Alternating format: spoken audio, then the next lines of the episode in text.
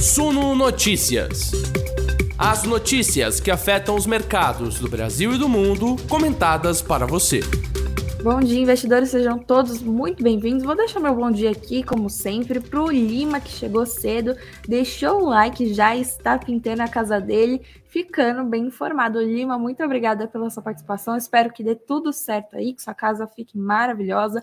Bom dia para o Giovanni, que chega cedo também, para minha mãe, para o Marcos. Marcos dizendo aqui, bora lá para a luta do dia. Isso aí, gente, está acabando a semana força que nós conseguimos.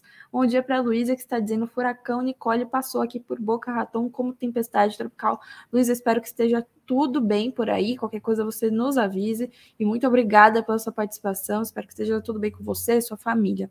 Bom dia para o Marco Antônio também. Vamos que vamos, isso aí. Esse é o ânimo. Bom dia para o Marcelo, Dorival, Alex, para o Cleiton também, para o Rick, que disse que vai tentar comprar mais Bradesco hoje, mas agora a 13 reais e já deixou o like aqui. Muito obrigada pela sua participação. Bom dia para o Thiago também, para o Lierte. Quais as promoções de hoje? Bom dia para o Michael, que voltou depois de uma semana. Sentimos a sua falta aqui. Muito obrigada pela sua participação. Deixe meu bom dia a todos que estão aqui com a gente. Muito obrigada, Sérgio, também tá pedindo os likes aqui por mim. Suno Notícias merece, a equipe é muito boa. Muito obrigada pela sua participação, pelo seu comentário. Vamos começar nossa conversa aqui, pessoal. Já vou trazendo o IPCA de outubro, que teve uma alta aí de 0,59% após três meses de deflação mediana aí do mercado indicava uma alta mensal de 0,49%, pelo menos pelo projeções broadcast após três meses de deflação. Vamos dar uma olhada aqui nos destaques é, da pesquisa aí do IBGE, dizendo que o Índice Nacional de Preços ao Consumidor teve alta de 0,59% em outubro, interrompendo aí a sequência de três meses seguidos de deflação. O índice vem de quedas de 0,68%, 0,36% e 0,29%, respectivamente, julho, agosto e setembro, e com o resultado, a inflação é, acumulada no ano chega a 4,70%. Já nos últimos 12 meses, ficou em 6,47%. Em outubro de 2021, a taxa havia sido de 1,25%, né? É alta aqui de 0,59%, bem menor do que a de 1,25% no ano passado, pesquisa divulgada hoje pelo IBGE. O grupo vestuário teve a alta mais intensa aí dos setores avaliados pelo IPCA de 1,22%, mas a maior influência no índice geral veio de alimentação e bebidas, com crescimento de 0,72% e impacto de 0,16 ponto percentual no índice geral. Na sequência das maiores influências estão os grupos de saúde e cuidados pessoais e transportes. É, Pedro Kislanov, que é o gerente da pesquisa, diz que há um claro contraste porque alimentação e transporte, os dois grupos de maior peso, perdão, tiveram variação negativa em setembro e altas em outubro. Entre os nove, nove grupos de produtos e serviços pesquisados, oito tiveram alta no mês e apenas comunicação teve uma queda de 0,48%. Já entre os itens e subitens, os maiores impactos individuais no índice foram passagem aérea, que colaborou com 0,16 ponto percentual, higiene pessoal e plano de saúde, né? Também alta nos alimentos foi puxada pela alimentação no domicílio com batata inglesa e tomate contribuindo juntas com 0,07 ponto percentual do resultado total do mês, e o grupo também registrou aumentos na cebola e nas frutas.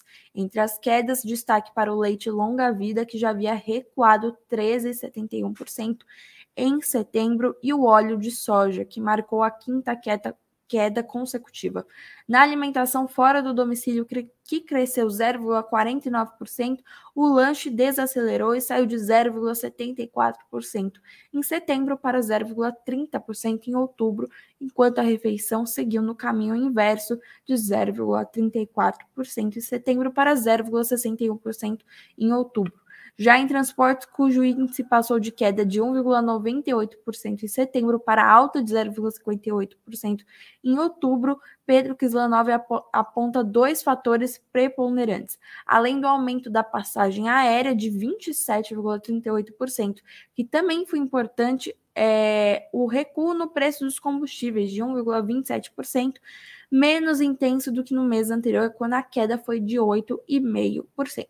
Gasolina, óleo diesel e gás veicular seguem trajetória de queda, mas o etanol registrou alta de 1,34%.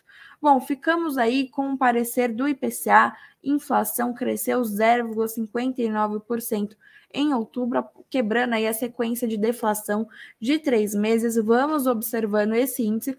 Lembrando que tem divulgação também de CPI nos Estados Unidos, a inflação ao consumidor, como se fosse nosso IPCA lá aqui no Brasil, o que a gente deve ter em mente, né? Vindo aí uma inflação um pouco mais alta, a gente compara um pouquinho aí com o Boletim Focus, vê quais são as projeções do mercado e pensa principalmente no Copom. A gente tem mais uma reunião de Copom é, antes do ano acabar, se não me engano, é só mais uma, agora em dezembro mesmo. E é, o Copom interrompeu o ciclo de altas é, da taxa Selic, mas disse que continuaria vigilante para caso precisasse aumentar novamente essa taxa, não ia hesitar, ia elevar os juros novamente e, claro, fica muito de olho no processo inflacionário ou no caso da deflação que era à vista, né? Para 2023, o cenário é de muitas incertezas também, porque vão cair aí várias medidas, como as desonerações dos impostos, do, o teto do ICMS, né? É, os combustíveis devem aumentar novamente, Portanto, tudo isso fica no nosso radar e do Banco Central também para as decisões de política monetária. Vemos aí um, uma inflação mais alta em outubro contra os três meses de deflação e seguimos aí de olho em todo esse cenário. Quero trazer um pouco mais para as empresas também, falar do Banco do Brasil. Setor bancário, vocês sabem, sempre faz preço aqui. Ontem o Bradesco acabou decepcionando com seu balanço, as ações caíram bastante, Bovespa sofreu bastante também, e Bovespa, inclusive, fechou em queda de 2,22%, queda forte aos 113.580 pontos, e o dólar subiu 0,74%, negociado aos R$ 5,18, né? Mas agora vamos falar do balanço aí do Banco do Brasil para a gente dar uma olhada, porque tem inclusive anúncio de dividendos que eu vou passar para vocês também.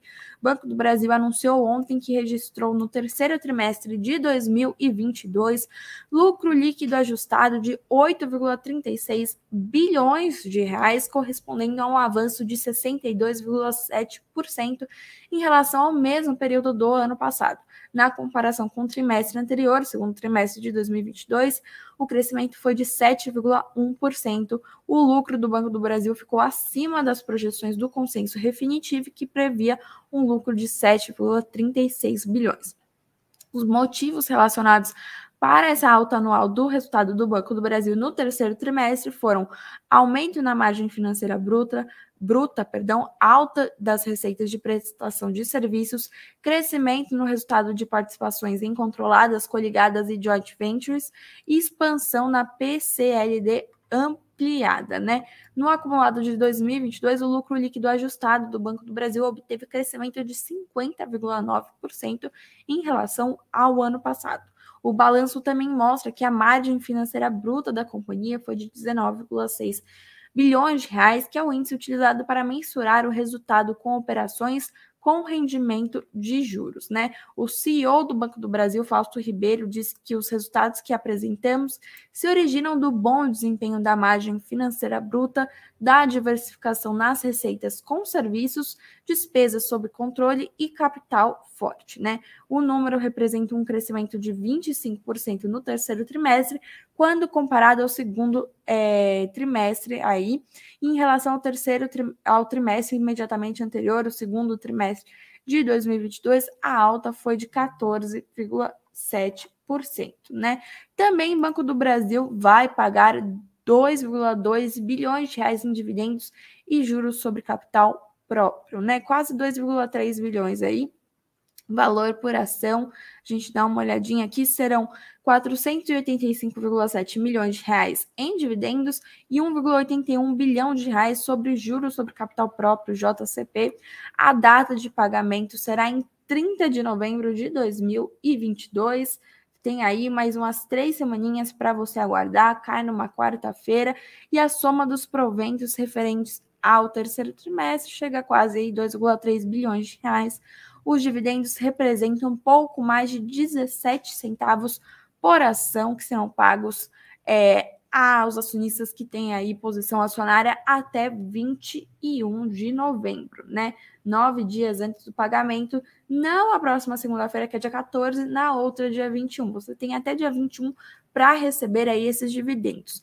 Sendo assim, investidores do Banco do Brasil, a partir de 22 de novembro, já sabem, não adianta reclamar, não vai receber estes proventos, né? Juros sobre capital próprio, cerca de 63 centavos por ação, mas haverá retenção de imposto de renda na fonte sobre o valor nominal e os acionistas que estão dispensados da tributação devem comprovar essa condição até o dia 23 de novembro de é, em uma das agências do Banco do Brasil. Comenta aí se você investe, se você vai receber esses dividendos.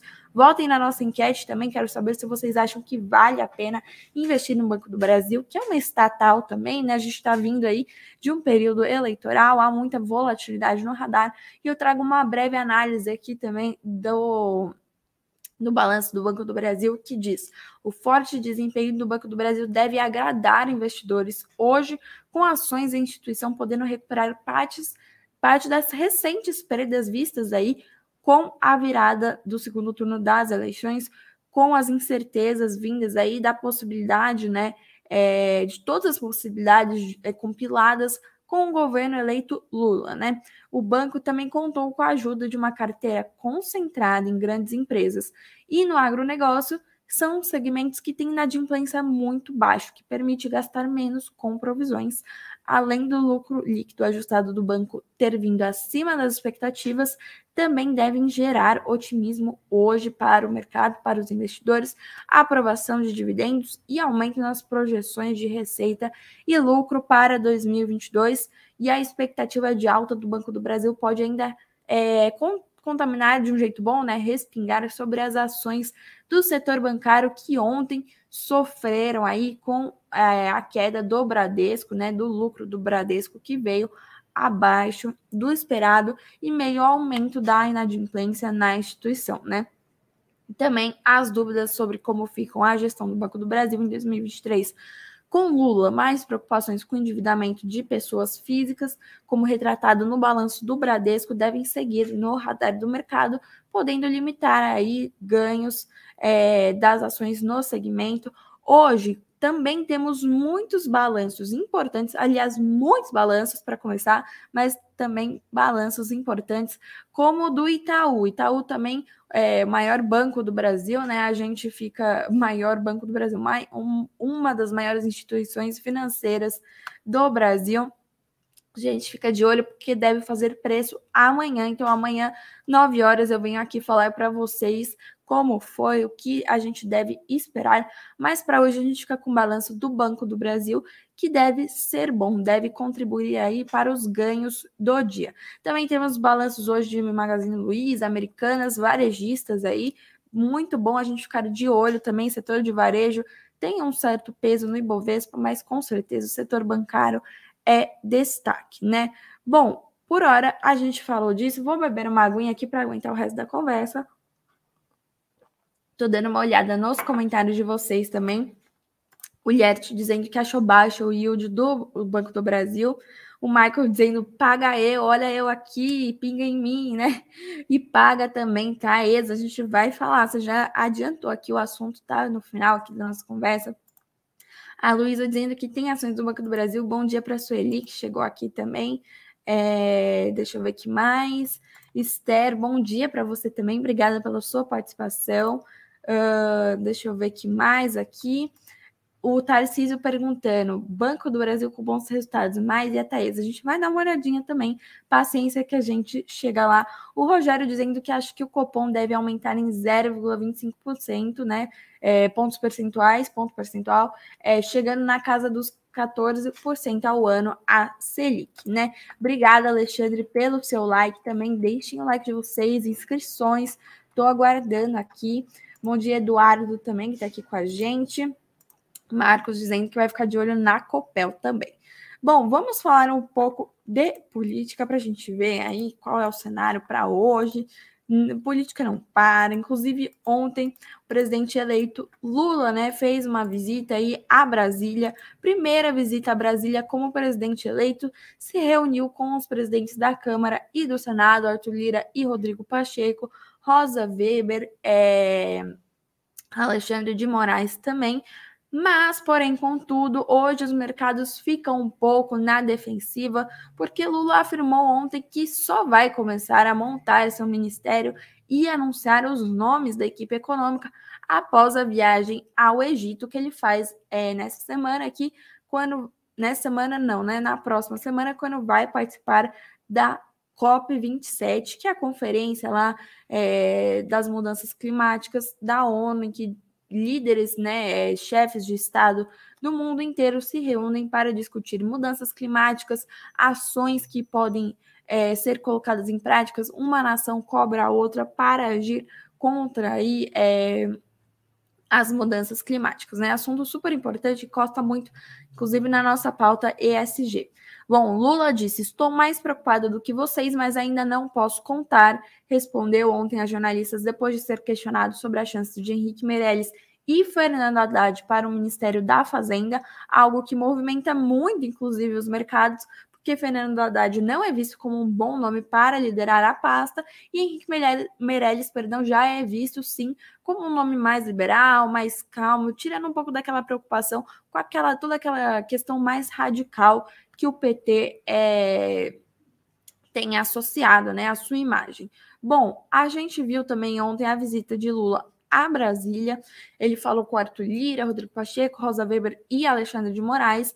E o encontro de Lula com Arthur Lira também acontece em meio àquela definição, né, sobre qual modelo de proposta será apresentado para garantir que o Auxílio Brasil seja pago no seu valor é, de 600 reais, né, em parcelas de 600 reais, dado que o governo Bolsonaro encaminhou já o orçamento de 2023 com o Auxílio Brasil previsto em parcelas de 405 reais. Agora, o governo Lula já está se articulando completamente, porque o Auxílio Brasil é visto como uma proposta prioritária que deve ser a, a primeira a ser resolvida. Inclusive, o Auxílio Brasil voltará a ser chamado é, de Bolsa Família, segundo Lula, que foi o projeto criado aí nos seus governos. Então ele quer que o nome tenha seja o mesmo, né? De antes, porque já era Bolsa Família, foi renomeado por Bolsonaro é, como Auxílio Brasil, agora Lula fala, não, é Bolsa Família. Então fica essa briga aí por conta da nomeação, mas é o mesmo benefício. Segundo o colunista também do GU, Valdo Cruz, Lula quer ouvir líderes políticos antes de definir se, quando assumir o governo, vai editar uma medida, medida provisória ou se vai enviar a tal da PEC da transição que garante o valor de 600 reais para o benefício e em uma despesa que deve ficar fora da regra do teto de gastos, medida inclusive que ele quer revogar em seu governo, né? A aprovação das PECs, né, de PECs em geral, exige uma negociação maior por parte do governo. A PEC deve ser submetida a dois turnos de votação, tanto na Câmara quanto no Senado, né? Então Lula começa a se articular também com os líderes da Câmara e do Senado, construir uma boa relação, porque a gente sabe que tudo que precisa ser passado, né, todos esses projetos precisam aí da aprovação do Congresso, da Câmara, do Senado, né? Além disso, nas quatro votações, tanto da Câmara e do Senado, a PEC precisa do apoio mínimo de três quintos dos parlamentares, ou seja, 308 dos 513 deputados e 49 dos 81 senadores. É bastante gente, né? Mas é, lembrando aí que o Centrão forma a maioria, né? Nessas casas, né, tanto no Senado quanto na Câmara, então não deve haver grande problema desde que a articulação com o Centrão seja boa, é o que disseram aí diversos é, especialistas é, em ciência política, em mercado. Também é, a gente tem mais uma matéria aqui para dar uma olhadinha desse encontro aí. Rodrigo Pacheco, que é o presidente do Senado, diz ter garantido a Lula que vai trabalhar por Bolsa Família de 600 reais em 2023 é a promessa e já saindo a articulação sendo iniciada, né? O Rodrigo Pacheco disse ter reafirmado ao presidente eleito que o Congresso vai trabalhar para garantir os recursos para a manutenção do Auxílio Brasil em 600 reais e o aumento real do salário mínimo, além de outros programas sociais para pessoas de baixa renda. Eu quero dar uma olhadinha aqui na matéria com vocês, né? É, lembrando aqui que a equipe de transição do governo negocia uma PEC para deixar promessas de campanha fora do teto de gastos, a regra que limita o crescimento das despesas do governo à variação da inflação. Né? Lula se reuniu com Pacheco ontem, na tarde de ontem, na residência oficial da presidência do Senado, e é, o senador escreveu no Twitter: no encontro, tratamos de temas institucionais e de interesse do governo de transição reafirmei ao presidente Lula que o Congresso irá trabalhar de forma responsável e célere para assegurar os recursos que garantam em 2023 os 600 reais do Auxílio Brasil, o reajuste do salário mínimo e os programas sociais necessários para a população mais carente do país. Já o senador Omar Aziz, do PSD, que também participou da reunião, disse que a PEC foi discutida por Lula e Pacheco parlamentar estimou um valor entre 170 bilhões a 175 bilhões de reais que ficariam fora do teto de gastos.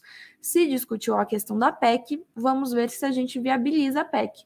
O presidente Rodrigo Pacheco se colocou à disposição e já tem uma PEC na Câmara. A gente quer iniciar pelo Senado e depois mandar para a Câmara, afirmou Aziz é, que complementou. Eu acho que, como houve um compromisso dos dois candidatos ao Palácio do Planalto, Planalto, Lula e Bolsonaro, em relação a manter o Bolsa Família em 600 reais, o presidente Lula foi além com 150 reais por filho, e tem outras questões, eu acho que em torno de 170, 175 bilhões de reais o valor dessa PEC, se não houver emenda ou coisa parecida, emendou o senador, e de acordo com ele, o aumento real do salário mínimo também entra nessa conta.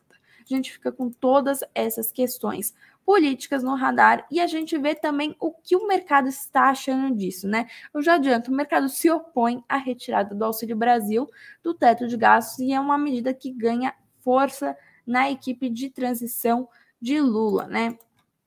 É, o mercado reprovou retirar de forma permanente as despesas do Auxílio Brasil do teto de gastos, que é a regra que limita o crescimento das despesas em relação à inflação do ano anterior, e a medida é umas opções na mesa para viabilizar o pagamento do benefício em seu valor cheio. Né? Vamos dar uma lida aqui também. É, a preocupação se dá pelo mercado, né? Porque a alternativa vem ganhando força na equipe de transição nos últimos dias que há poucos dias priorizava apenas criar o chamado waiver, né, aquela licença para gastar por meio da PEC de transição. Nesta quarta-feira, o deputado federal reeleito líder do PT na Câmara, Reginaldo Lopes, defendeu a retirada do programa social do teto de forma permanente. Na terça, o presidente da Comissão Mista de Orçamento, deputado Celso Sabino, falou em excepcionalizar o programa da regra fiscal, né? Para o mercado, a saída que vem sendo negociada pela equipe de transição, que também teria de ser feita por meio de uma PEC, pode deteriorar a trajetória de sustentabilidade da dívida pública, né? Quem disse isso aí é Caio Megali, economista-chefe da XP Investimentos. Ele diz: tirar os programas sociais do teto, para mim, é a pior das possibilidades. Não que os programas sociais não sejam importantes, pelo contrário são muito importantes e têm ganhado é, espaço no orçamento. Mas à medida que você tira uma classe de gastos do teto, ele passa a não ter referência para frente. Sem a regra, o gasto vai poder crescer sem precisar cortar de outro lugar. É uma alternativa que fragiliza muito a gestão da política fiscal para frente, a previsibilidade da política fiscal. Também essa retirada do programa social do governo sempre foi um desejo é, do mundo político. sobretudo depois da pandemia de Covid-19, quando a elevação das despesas do Auxílio Brasil comprimiram ainda mais o espaço orçamentário para outras políticas pelas amarras do teto de gastos, né? Bom, a gente fica com isso também no nosso radar que deve pode fazer preço, né? A gente é, vê o mercado a, ah, sendo muito guiado pelas movimentações políticas e principalmente quando envolve economia, também, sobretudo, aí sem o anúncio de um Ministério da Economia, sem nomes, apenas com os nomes do governo de transição por hora que parecem apoiar essa medida, né? Uma medida que o mercado não vem aprovando. A gente fica com tudo isso no radar, fica de olho também. Não se esqueçam de voltar aqui na nossa enquete. Perguntei sobre o Banco do Brasil, mas comentem aí o que vocês estão achando de todo esse cenário, todos esses acontecimentos aqui no nosso chat, que eu já dou uma olhadinha aqui também. Estou vendo vários bom dias, pessoas chegando, discutindo política aí. Continuem é, comentando. Vou deixar aqui só o bom dia para bastante gente que chegou. Bom dia para o Fábio pro Rafael, que já está pedindo like também. Obrigada. Eu também peço o like de vocês e inscrição aqui no nosso canal. É, bom dia para o Marcelo também. Muito obrigada pelo seu like, pela sua participação. Pessoal, vamos falar agora das bolsas mundiais, que tem bastante coisa para a gente ver. Também tem eleições de meio de mandato lá rolando e tem gente pensando já no próximo mandato, que é o caso do presidente hoje. Joe Biden, que disse que pretende disputar a reeleição dos Estados Unidos em 2024. Perdão, a voz já estava falhando aqui. Daqui dois anos temos eleições presidenciais nos Estados Unidos novamente e dois, duas pessoas que já parecem querer concorrer: o presidente Joe, eh, Joe Biden e o ex-presidente Donald Trump porém não há certeza se Trump será de fato o indicado pelo partido eh, dos republicanos à presidência com Ron DeSantis, né, que ganhou o governo da Flórida, crescendo bastante no partido, né? A gente dá uma olhada também os índices futuros de Nova York estavam em leve alta, estão em uma leve alta um pouquinho maior, é, mais cedo estavam operando perto da estabilidade, já cresceu um pouco mais a alta, e as projeções aí para as, as eleições mostravam que os republicanos deveriam fazer maioria na Câmara, mas com uma votação apertada. Já o Senado tinha uma tendência de permanecer no controle dos democratas, né? O desfecho está se inclinando agora para um governo dividido com republicanos liderando na Câmara e um placar apertado ainda no cenário, no Senado, perdão, em um cenário considerado mais amigável por analistas, porque reduziria as incertezas sobre a política fiscal no país, né? Também ontem o presidente dos Estados Unidos, Joe Biden, afirmou que enquanto era esperado uma onda vermelha e que a cor do Partido Republicano, nada a ver com o comunismo, tem a ver com os republicanos. Era esperada essa tal de onda vermelha nas eleições de meio de mandato, não foi o que aconteceu. Em coletiva também ele disse que irá convidar líderes dos dois partidos para discutir após a realização da reunião do G20, que ocorre ainda neste mês. Biden também apontou que irá se encontrar com o presidente da China, Xi Jinping, na ocasião, na reunião do G20, mas que não fará nenhuma concessão na ocasião. E disse também que vai disputar a reeleição que pretende disputar, mas que a decisão será tomada de fato após a conversa aí com sua família. Caso haja um empate no Senado, aí lembrando, é, na prática a vitória será dos democratas, pois a vice-presidente dos Estados Unidos, Kamala Harris, é considerada também uma senadora e ela tem o tal do voto de Minerva, né? Então, se tem 50 a 50 Senado, é, aliás, democratas e republicanos, Kamala Harris, que é dos democratas, vai dar o voto para os democratas, portanto, eles venceriam aí na disputa, né? Bom, também temos divulgação do CPI dos Estados Unidos. Eu não sei se já saiu, mas a gente dá uma olhadinha aí até o final da nossa conversa, porque também pode fazer preço hoje e pode ser uma das medidas aí, né, para é, a decisão do Federal Reserve em dezembro, né? O índice pode ter, ser a condição para o Federal Reserve diminuir um pouco o ritmo de seus aumentos aí de juros, né? É, se a alta de preços perder fôlego em outubro. Deixa eu ver se já saiu. Eu acho que ainda não, mas eu queria passar para vocês Até o final aqui da nossa conversa eu passo. E a mediana dos analistas ouvidos pelo Projeções Broadcast aponta aí um avanço de 0,6% no CPI em outubro. Avanço de 0,6% na inflação nos Estados Unidos, que ainda continua crescendo, né? É, também essa, esse avanço seria de outubro em relação a setembro, que teve uma alta mensal de 0,5%, 0,5%. Já o núcleo do CPI, que exclui itens mais voláteis como alimentos e energia, deve desacelerar levemente para avanço mensal de 0,5%, após ganho de 0,6% em setembro. Deixa eu ver se saiu aqui, se a gente tem. É... Parece que ainda não mas se sair até o final da nossa conversa, eu passo aqui para vocês. Lembrando, agora tem recadinho aqui para vocês. Vocês estão vendo aqui essa mensagem correndo. É um anúncio da nossa Black Friday que está acontecendo aqui na Suno. Deixa eu colocar aqui para vocês também é, os preços das nossas ofertas ficam aqui disponíveis para vocês. A promoção já está rolando, a Black Friday já começou aqui na Suno. Você pode garantir agora os maiores descontos e bônus das nossas assinaturas Small Caps, Premium, Internacional e Black. Tem para todos os gostos, todos os perfis aí de investidores. Se você clicar aqui no link que está na descrição do nosso vídeo ou que está fixado aqui do nosso chat, você vai ter acesso agora a essas ofertas. Lembrando que são ofertas de três anos de assinatura pelo preço de dois. É uma promoção muito boa. Todo mundo que investe aqui com a gente fica esperando a Black Friday para renovar as assinaturas. Tem gente que conhece a gente e fica aguardando aí a Black Friday para dar um upgrade também na sua assinatura.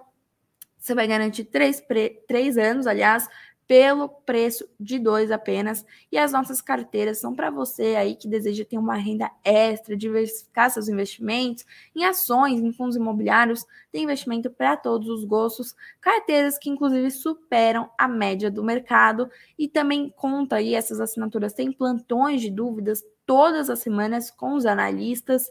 É, se você assinar no Black, você tem uma consultoria exclusiva é, individual com o nosso time também. Então, tá tudo muito bom, os preços estão bons.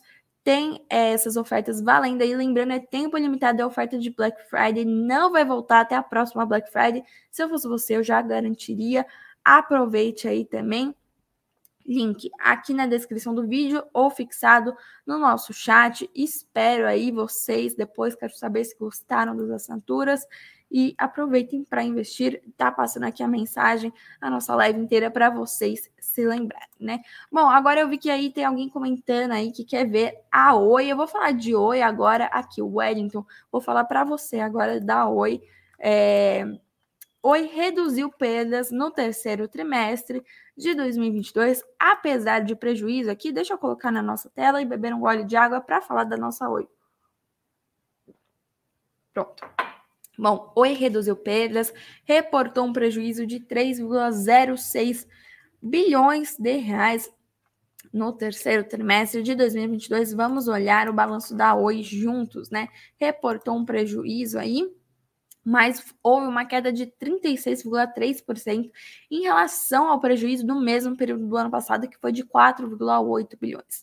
Deste trimestre foi de 3 bilhões de reais. O resultado foi divulgado ontem após o fechamento da, do mercado, portanto, deve fazer preço hoje para as ações da Oi. O EBITDA da Oi, que é o lucro operacional de rotina que apresenta lucro antes dos juros, impostos, depreciação e amortização, foi de 168 milhões de reais, montante 88,5% inferior ao registrado no mesmo período de 2021, que foi de 1,4 bilhão de reais, reduziu bastante.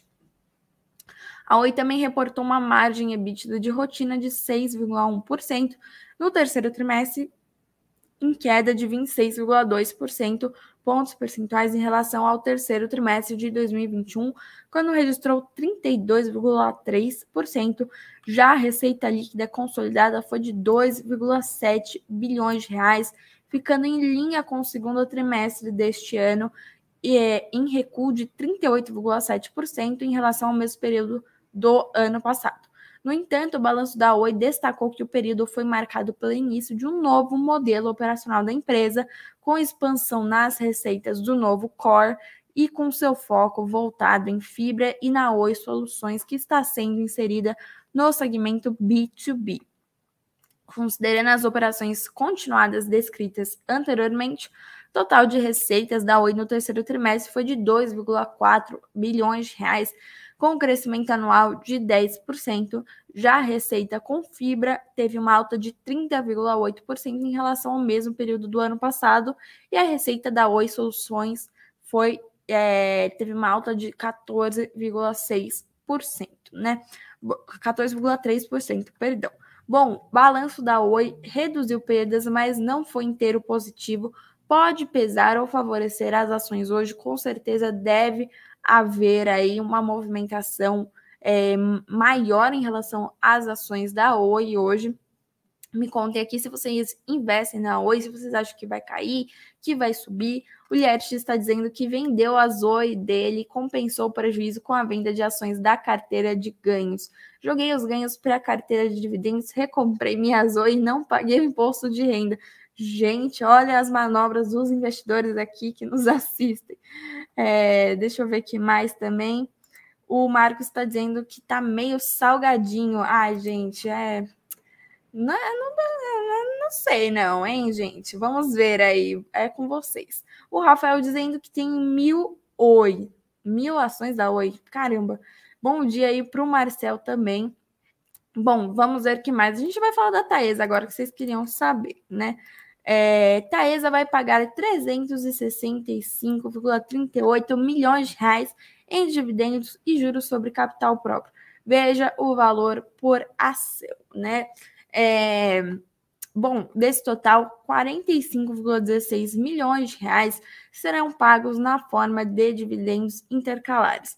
Além disso, 113,14 milhões em dividendos intermediários e 206,82 milhões em juros sobre capital próprio o valor dos proventos da Taesa por ação será dividido assim. Para dividendos intercalares, cerca de 4 centavos por ação ordinária e preferencial e 13 centavos por unit, né? Pouco mais do que isso. Para dividendos intermediários, cerca de 10 centavos por ação ordinária e preferencial e 32 centavos para unit. Para juros sobre capital próprio, 20 centavos por ação ordinária e preferencial e 60 centavos por unit, né? Pagamento dos juros sobre capital próprio e dividendos será em 5 de dezembro, tem um mêsinho aí, conforme já anunciado em fato relevante. Investidores com posição acionária até a sessão de 14 de novembro terão direito a receber os proventos, ou seja, até a próxima segunda-feira. Se você investe na Taesa, você vai receber os proventos. Né? Enquanto os dividendos são isentos de imposto de renda, os juros sobre capital próprio serão deduzidos aí o, o imposto de renda na fonte. Né? Me contem aí se vocês vão receber. Vamos falar também do balanço da Minerva, que o lucro subiu 95,5% no terceiro trimestre. Já vou correr aqui, porque já está com 40 minutos dessa live, meu Deus do céu, com alta nas exportações aí, balanço da Minerva, não vejo o tempo passar aqui, é incrível. Minerva, lucro de 141 milhões e meio de reais no terceiro trimestre de 2022, aumento de 95,5% em relação ao lucro de 72,4 milhões de reais reportado no mesmo período de 2022, né? Índice de alavancagem da Minerva ficou em 2,18 vezes menor nível desde 2008. Fluxo de caixa livre após despesas financeiras CAPEX e capital de giro totalizou 601 milhões de reais e 536 milhões após o efeito Caixa dos Derivativos, balanço completinho no suno.com.br barra notícias. BRF reduziu o prejuízo em 50,7% no terceiro trimestre para 137 milhões de reais. Balanço completo também no suno.com.br barra notícias. Porto Seguro, balanço, né? Lucro subiu 32% no terceiro trimestre para 272 milhões. E a Eletrobras, eu vou dar uma olhadinha a mais com vocês, teve um prejuízo de 88 mil reais no terceiro trimestre e uma receita caiu para 1,1 bilhão de reais, prejuízo de 88 mil ao final do terceiro trimestre deste ano, revertendo os 965 milhões de reais de lucro no mesmo período do ano passado, e o consenso Bloomberg projetava um lucro de 849 milhões de reais. Foi um pouco longe aí esse essa projeção, porque este foi o segundo balanço trimestral da companhia após sua privatização Aí, lembrando que né, a Eletrobras foi privatizada no começo do ano. Além disso, a Eletrobras viu suas receitas de transmissão perdão, caírem 1,94 bilhão e suas despesas financeiras saltaram 1 bilhão de reais. É, para 1 bilhão, né? No primeiro caso é, das receitas de transmissão, a companhia alegou o impacto decorrente da deflação. Quanto ao aumento de despesa, foi justificado pelos encargos da dívida que vieram com a incorporação da Santo Antônio Energia. Né?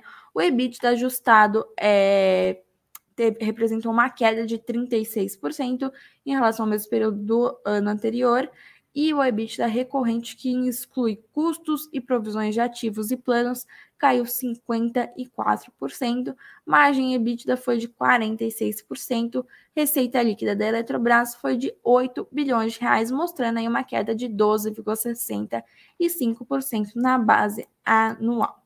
Pessoal, essas são as notícias do dia. Eu quero encerrar nossa enquete aqui. É, vou encerrando também a nossa conversa Deixa eu ver aqui. É, vou tirar aqui da tela. É, deixa os comentários de vocês. Estou dando uma lidinha. Já estou ficando mais atrapalhada, porque 42 minutos de live é um recorde aqui para mim. Deixa eu ver aqui mais de comentário de vocês. O Eduardo dizendo que venham os dividendos da Taesa aí também. Bom dia para o Joaquim. Chegou atrasado, mas não tem problema. Importante é que está aqui com a gente. É, o Rogério quer saber se é momento para comprar Vale e Petrobras. Então, nas nossas carteiras você pode ver se é indicado ou não. Aproveita as promoções da Black Friday. Ó, colocando aqui de novo para vocês. Tá fixado o link aqui na descrição. No, no, nosso chat também, pessoal, vale muito a pena. É você investir com mais segurança, guiado por analistas por especialistas do mercado. Você tem acesso aí às escolhas de especialistas aqui, certificados também, pessoas com experiência no mercado financeiro que vão te indicar o melhor caminho. Lembrando que a Suno Black você pode ter uma consultoria exclusiva também. Preço aí de dois anos, você paga dois anos e leva três anos para investir aqui com as carteiras da Suno. Vale muito a pena. Bom, eu vou encerrando aqui a nossa conversa agora. De fato, vou colocar nossa música aqui, vou ver o resultado na nossa enquete. É, perguntei sobre Banco do Brasil, deixa eu encerrar aqui. Quero saber se vocês acham que vale a pena investir no Banco do Brasil, que inclusive aí aumentou o seu lucro, né? Deixa eu ver aqui, que mais? É, deixa eu ver, vou encerrando aqui, encerrar a enquete. Deixa eu ver aqui o resultado. Tivemos 196 votos. Muito obrigada pela participação de todos. Olha, tá dando um retorno aqui. É, bom, perguntei: vale a pena investir no Banco do Brasil? 64% da nossa audiência diz que sim, que gosta muito do negócio. Já 19% diz que já investiu, mas hoje não mais. E 15% diz que não vale, que não é o investimento ideal para esse, esses 15% aí da nossa audiência. Pessoal, muito obrigada pela participação de vocês hoje nessa quinta-feira, nessa live tão extensa que, meu Deus, eu falei 45 minutos sozinha. Obrigada por tudo. Continue lá com a gente no suno.com.br barra notícias, site atualizado o dia inteirinho. 19 horas, live do Greg com os principais destaques do dia. Eu volto amanhã, 9 horas da manhã. Tem entrevista amanhã também, então não percam. Ótima quinta-feira, bons negócios hoje e até amanhã.